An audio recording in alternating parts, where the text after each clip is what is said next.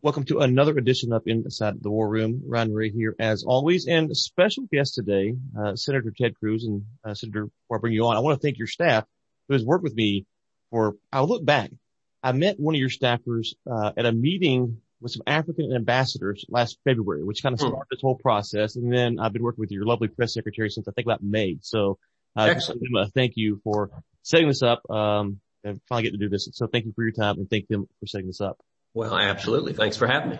Okay. What originally interested me about bringing you on was the China issue. I'm on the George H W. Bush Foundation for uh, U S-China relations. And mm-hmm. we were talking about China last year. You had some concerns about the movie industry in China, and obviously you've expressed other problems about China. Uh, where do we sit today? What is your biggest concern about China? Well, I think China poses the most significant geopolitical threat uh, to our country and to the world, really for the next century. Uh, if, if you look at, at China, China is executing a whole of government strategy Uh, for, for nothing less than world domination. They're looking for military domination, economic domination, cultural domination. And, and if you look at how they, they carry that out, they carry that out through a host of means. Number one, the, the Chinese government, the communist government is murderous and oppressive, oppressive. If you look at how they treat their own citizens, uh, they have concentration camps with Uyghurs, over a million Uyghurs, a religious minority in China, in concentration camps. They're subject to torture. They're subject to murder. Uh, they engage in, in a horrific repressive regime where they monitor their citizens and they punish them. Uh, if, if they dare defy the state, if they dare disagree with the state. And if you look at how they conduct foreign policy and national security policy, uh, the Chinese government engages in theft, the theft of intellectual property as a state policy. So we've always dealt with espionage, corporate espionage. That's always been part of, as long as there's been ideas being developed, there have been people stealing those ideas. We have never had a multi-trillion dollar nation state investing systematically in the theft of intellectual property. So to, to give an example, um, in October, year before last, I, I did a, a tour of Asia where I traveled to Pearl Harbor, to Japan, to Taiwan, to India, and to Hong Kong. And, and it was designed to be very much a, a friends and allies tour. It was allies of America, all surrounding China, all dealing with the increased aggressiveness of China. In Pearl Harbor, Uh, I met with the, the leadership of our Pacific Command, who described just how much of our military technology the Chinese government has stolen through intellectual property theft and recreated without having to invest in the R and D to develop it in the first place. They do that in the military side. They do that in technology. They do that in the commercial side. Uh, they engage in rampant propaganda. Across the country, we have what are called Confucius Institutes that are opened in U S universities. They are owned and controlled by the Chinese government. They engage in propaganda and espionage. We have things like Huawei, which, which is styled as a giant telecom company. But in fact, what it is, is a government spy agency. And they install telecom equipment designed to engage in, to intercept communications and to steal communications from their rivals. All of this, China is fighting. And, and by the way, in the midst of this COVID crisis, one of our real areas of vulnerability was especially highlighted, the degree to which our supply chain, China has systematically targeted our supply chain. It has gone after critical industries, and they do this as a matter of government policy. So we discovered as the, the COVID pandemic expanded that there were a host of medicines that, that, that were produced exclusively in China, and they were threatening to cut off America's supply of life-saving medicines as a tool of economic warfare. Um, they've done the same thing with rare earth minerals, where they target, they, with government subsidies, slash prices to bankrupt every other producer and to drive American producers out of business. And they do it to have a stranglehold on the American economy. And so for the eight years I've been in the Senate, I've been systematically trying to lay out the scope of the threat from China and also the multiple tools and avenues we need to employ to, to, to deal with that threat. So, Let's, let's unpack that, the, the theft angle for a second. One of the frustrations yeah. I have from big corporations is, is they complain about the theft. But if you go back to the history of companies going to China, they understood the deal. And the deal was, you're going there, You're going to work with them, you know, even like Disney, uh, Disneyland Shanghai or whatever it's called, you know, fifty-three percent or whatever it is is owned by the local government. These companies go there. They understand that they are going to lose their I P through this process. And then they come back and complain to the American people saying, oh, no, you know, we're getting stolen from. Now, they do have legitimate espionage, but our big business plays a big hand in this as well. And so how do you yeah. how do we handle that? Because as a free market capitalist, I don't want to see the government just, you know, sanctioning or, or fighting these companies. But also I get a little perturbed at the hypocrisy. Well, look, you're right that, that big business is, is very much in bed with China. Um, big tech is overwhelmingly in bed with China. Uh, big Hollywood is completely in bed with China. You look at things like the N B A. The N B A, uh, looks at China as one point three billion potential consumers. They look at it as hundreds of millions of dollars of revenue, and they are utterly unwilling to say or do anything. You know, You remember back to, to Daryl Morey at the Rockets, who sent a really mild tweet, uh, stand for freedom, stand for democracy in Hong Kong.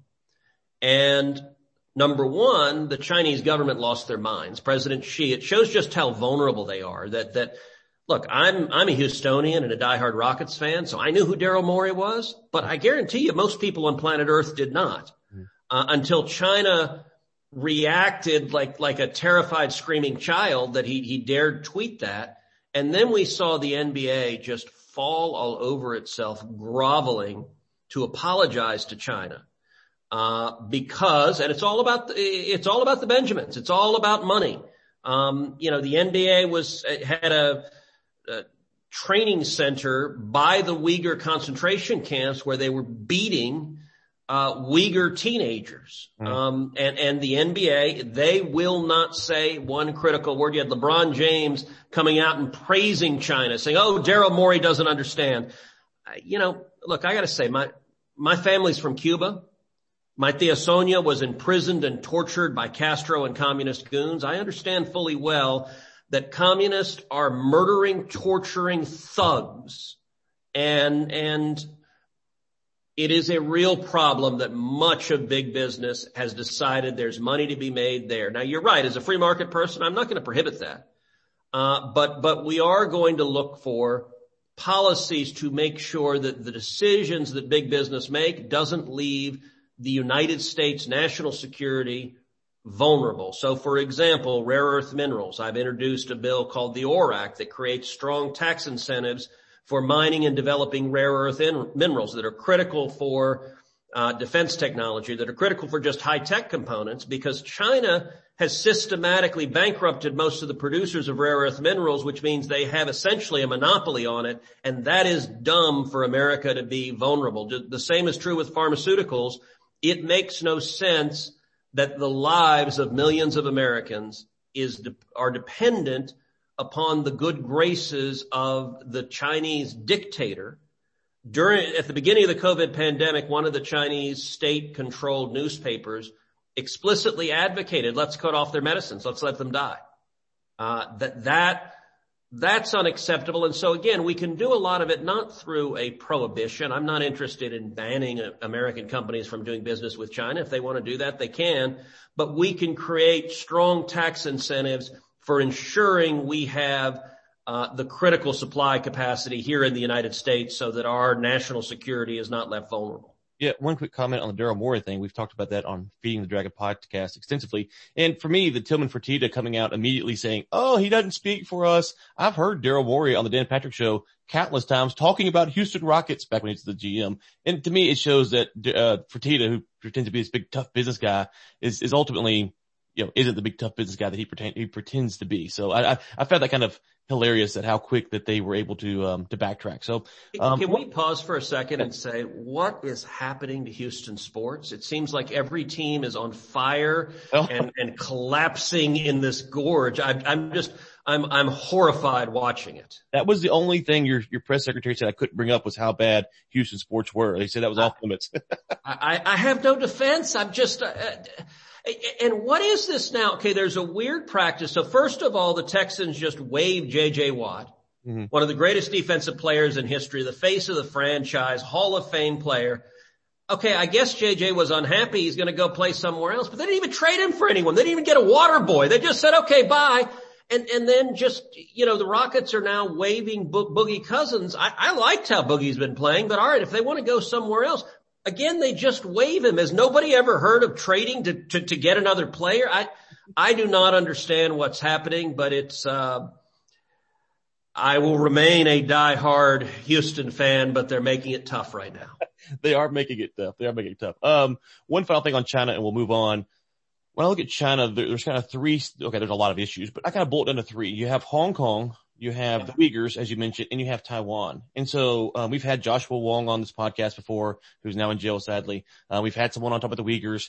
Uh, we haven't had a Taiwan, Taiwanese expert on, but that's next. From my perspective, Taiwan is kind of the, the one spot the U S should be ready to intervene. The other two are terrible and they're tough, but we, we, we need to talk about them and figure out how to put pressure on them. But I don't think we can really do a whole lot from where we're at. Would you agree with that uh, scenario, uh, that synopsis? Uh, not, no, no, I, I think we can do things on all three. Um, I agree that all three are very important. Let's, let's start with Taiwan because I think that's, that's where you started in there. I, I mentioned October twenty nineteen. I was in Taiwan. I was actually there on their National Day where they, they celebrate, uh, the independence and formation of Taiwan. And it was the first time a, a U S senator had been there on their National Day in, in thirty-four years. So it was with, with President Tsai as they're having parades, as they're celebrating. And, and I went there very deliberately. Um, look, it pissed the Chinese government off. Actually, when President Tsai came, came to the United States, she came to Houston and I met with her in Houston. And, and the Chinese government before the meeting sent me a letter requesting that I not meet with President Tsai.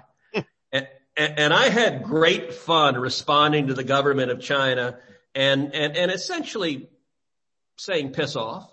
Uh, saying, saying, look, I don't purport to tell you with whom you may meet, and I am quite certain you are not able to tell me with whom I will meet. Mm. Uh, and so I, I, we did the meeting in Houston and, and, and I think, so Taiwan and Hong Kong pose existential threats to China. Why is that? Because in both instances, you have people who are ethnically Chinese, who, who they're, population in terms of the demographics, in terms of the composition of the population is, is virtually indistinguishable from mainland China, but they have enjoyed free enterprise and, and the citizens of Taiwan, the citizens of Hong Kong have enormous prosperity. The standard of living is much, much greater. They have freedom. They have free speech. They're able to engage. And, and it is a daily reminder. Look, the reason President Xi is terrified of Taiwan and Hong Kong is he doesn't want one point three billion Chinese citizens saying, hey, wait a second, how come they get to be prosperous and provide for their family and have good lives and have freedom, and we're stuck in captivity um and poverty and misery? And, and that's what communism has produced over and over and over again, wherever it's been implemented and forced on the people, is poverty and suffering and, and misery. And, and so I think it's really important to highlight it's why they're trying to crush Hong Kong. I've authored legislation to to increase sanctions on China for going after Hong Kong. I've also authored legislation to impose sanctions on Chinese officials going after the Uyghurs. And so I think we can use sanctions and economic pressure. There's other things we can do. So, for example, uh Taiwan, uh under the Obama administration, they implemented a rule that you, that the Taiwanese government could not display in the U S the Taiwanese flag.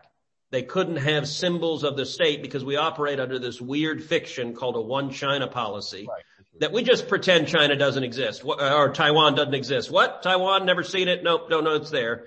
Um, I think that fiction doesn't make any sense. And so I've introduced legislation to allow the Taiwanese government officials to display their flag. By the way, to allow the Taiwanese military to wear their uniforms.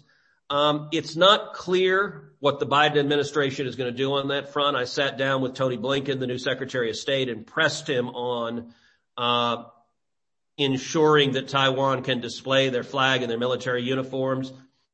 We'll see, although I'll say I am very, very concerned just a month into it that already the Biden administration is making a hard pivot towards China and towards an embrace of communist China. And, and, and so I, I'm not terribly optimistic that they're going to be prepared to stand with Taiwan or stand with Hong Kong. Well, I'll say this. We will be covering the Taiwan issue on this podcast. So anyone listening who's from Taiwan government is welcome because it, I, I agree. I think the one China policy is, is silly. It doesn't make a lot of sense. Um, I'm not sure I have a better solution. I think that's a bad policy. The other thing I'll say is I was pleased to hear Joe Biden call the C C P xenophobic the other day in his town hall with C N N. I thought that kind of got overlooked compared to some of the other things he said, for what that's worth. Um, let's talk about some energy stuff. Obviously, that's uh, here in Texas, where I live, where you live. That's a big deal. Um, not only in Texas have we seen the energy policy from the Biden administration have its impact. We've seen it across the U S with the Keystone Pipeline. Yep. Um, you know, um, my co-host, uh, Ellen Wald on the Energy Week podcast brought up this point, is that how can American companies, you know, if the, if our policy is going to change every four years or every eight years, you know, how can we expect companies to build and to invest in the big, long pipeline projects, big projects that, that, that take a lot of capital resources? Um, how do we, you know, how could you encourage companies to do that if you can't promise them more than a four year leeway? Yeah, look, it's it's a real problem. It, it you know, energy didn't used to be as politicized as it is right now. So so there was always some regulatory uncertainty, but the position of today's Democratic Party on energy is is really bizarre. It it, it is not based on reason or facts or logic or science. It's interesting. The Democrats like to say they're the party of science, but but when it comes to energy, everything they do is based on emotion and hate. So they hate oil and gas. They hate coal. And they start from the proposition that carbon-based energy is bad, it is immoral, and it is going to destroy all life on planet Earth. And therefore, every policy they have is based on wanting to kill as many jobs in energy as possible and to eliminate all carbon-based energy production. Now, will there come a time in the future when we're not relying on oil or gas or coal? Sure. I, I fully expect at some point in the future we will have alternative energy sources. You look at the history of industrial development throughout mankind, and we've gone through multiple different eras of energy sources, whether wood-burning fires, whether kerosene, whether steam. There have been different eras where different energy sources were, were dominant. And, and nobody expects that the status quo will remain the case forever. Mm-hmm. Um, I don't know when that is. I don't know if that is ten years from now, twenty years, fifty years, one hundred years, or three hundred years from now. Um, and it's going to depend upon the technological innovation and, and progress moving forward. But when you look at their policies, all right, let's take something like the Keystone Pipeline.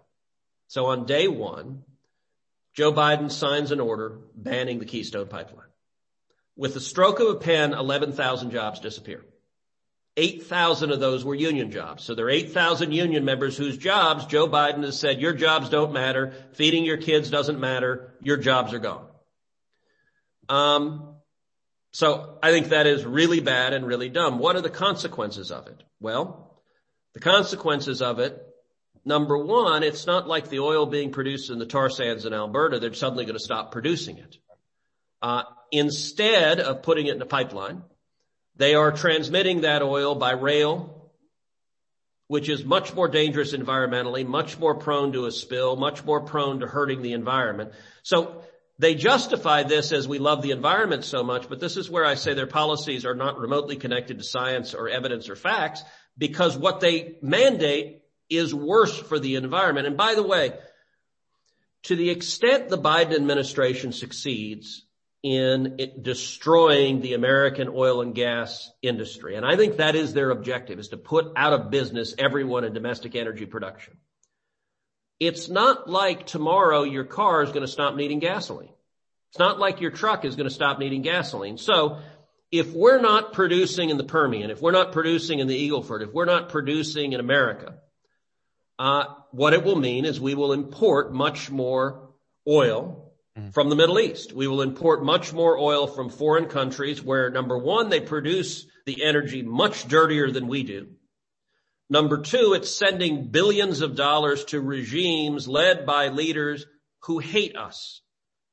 Giving Vladimir Putin billions of dollars is a really bad idea from the national security perspective uh, of our country, and I'd much rather it be American jobs, hundreds of thousands of high-paying jobs producing that energy, rather than billions of dollars going to nations that want to kill us.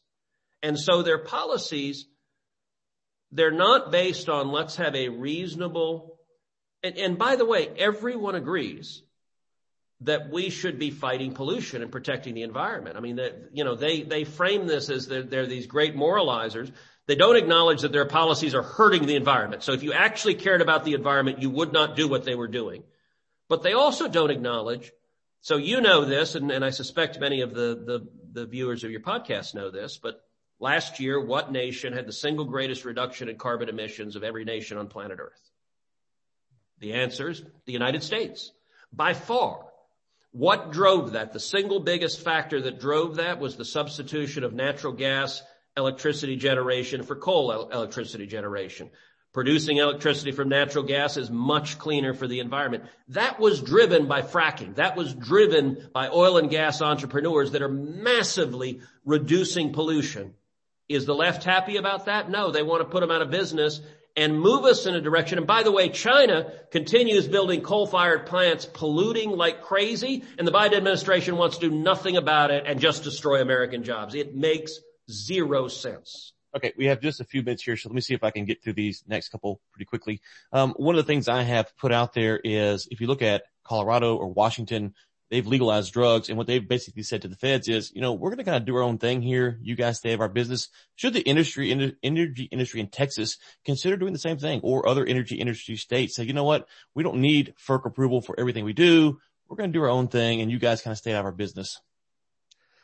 You know, I don't know. That that that's a complicated question legally. Um, I'm certainly interested in in any creative solutions to press back on on the Green New Deal assault on jobs, and and and it's assault not just on on millions of high-paying jobs in energy, but also in manufacturing.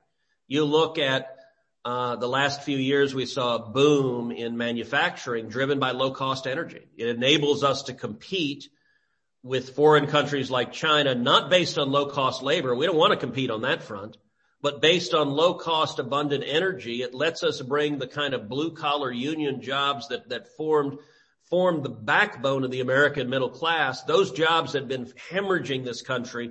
They come back with low-cost energy. And so I think we ought to be defending jobs. And in terms of what the energy industry should be doing, I'll tell you one of the things that I think the energy industry desperately needs to do is show up to the argument. Mm. I mean, right now it is so wildly one-sided. You look at our schools. Heidi and I have two girls who are, who are ten and twelve. They go to school in Houston. Every day, what they learn in school is oil and gas are bad. I mean, it, it is a relentless political message that is being taught. And that's in Houston, Texas. So what do you think they're teaching in San Francisco if that's what they're teaching in Houston? And the energy industry, we're not defending ourselves. We're not engaged in the debate over, over the Green New Deal. We're not engaged in any of the debate. I think a lot of the big energy companies, that their approach is essentially they want to feed the alligator hoping he'll eat them last. And, and if we don't, Margaret Thatcher famously said, first you win the argument, then you win the vote. We've got to engage based on facts, based on science, based on substance, and make our objectives clear. We want prosperity, we want abundance, we want lots and lots of jobs, and we want a cleaner environment. We're on the right side. And, and there is virtually no one arguing and arguing effectively in a way that, that, that people are hearing and understanding. Okay. We got less than sixty seconds. So we'll run through this quickly. First off, I do agree, which is why we have the Texas Oil and Gas podcast, the Energy Week podcast. Yes. To get that. So we thank you for coming on those programs. Um, two things. Um, first, when your Houston Texans take the field in September, should the stadium be at whatever capacity they can sell to? And follow up, I asked my kids, I have four, uh, I said, what question would you ask Ted Cruz? And my eleven year old daughter would like to know, what is your favorite thing to get from Sonic of all things? So I'll leave you those two questions. All right. On the first one, look, it, it should be at a pretty high capacity. I mean, we'll see where, where the pandemic is, although as more and more people get vaccinated, hopefully we will overcome this, this pandemic. I got to say, it's been pretty nutty watching sporting events where you have a twenty thousand or fifty thousand or eighty thousand person stadium empty. Um, I, I'm glad at least to see stadiums partially full, but, but we ought to have them reasonably full depending on the state of the pandemic. We shouldn't have this sort of artificial nobody there. It's, it's weird. Um, you know, I was at the, uh, S E C championship game between, uh, Alabama and Florida, and it was, I think, at twenty-five percent capacity. It's just weird to be at a football game where they're piping in fake cheering and you're kind of looking around at all these empty chairs and being like, all right, this is, this is kind of nuts. Uh, favorite thing at Sonic, a chili cheese dog. Okay. I uh, will pass it along. Senator Cruz, thank you so much for your time. Thank your staff as well for setting us up. We'd love to get you back on, and it's always good to get uh the big politicians on the little shows. So we thank you so much for doing that for us today. Well, thank, thanks for what you're doing, and thank you for focusing on on substance and, and common sense.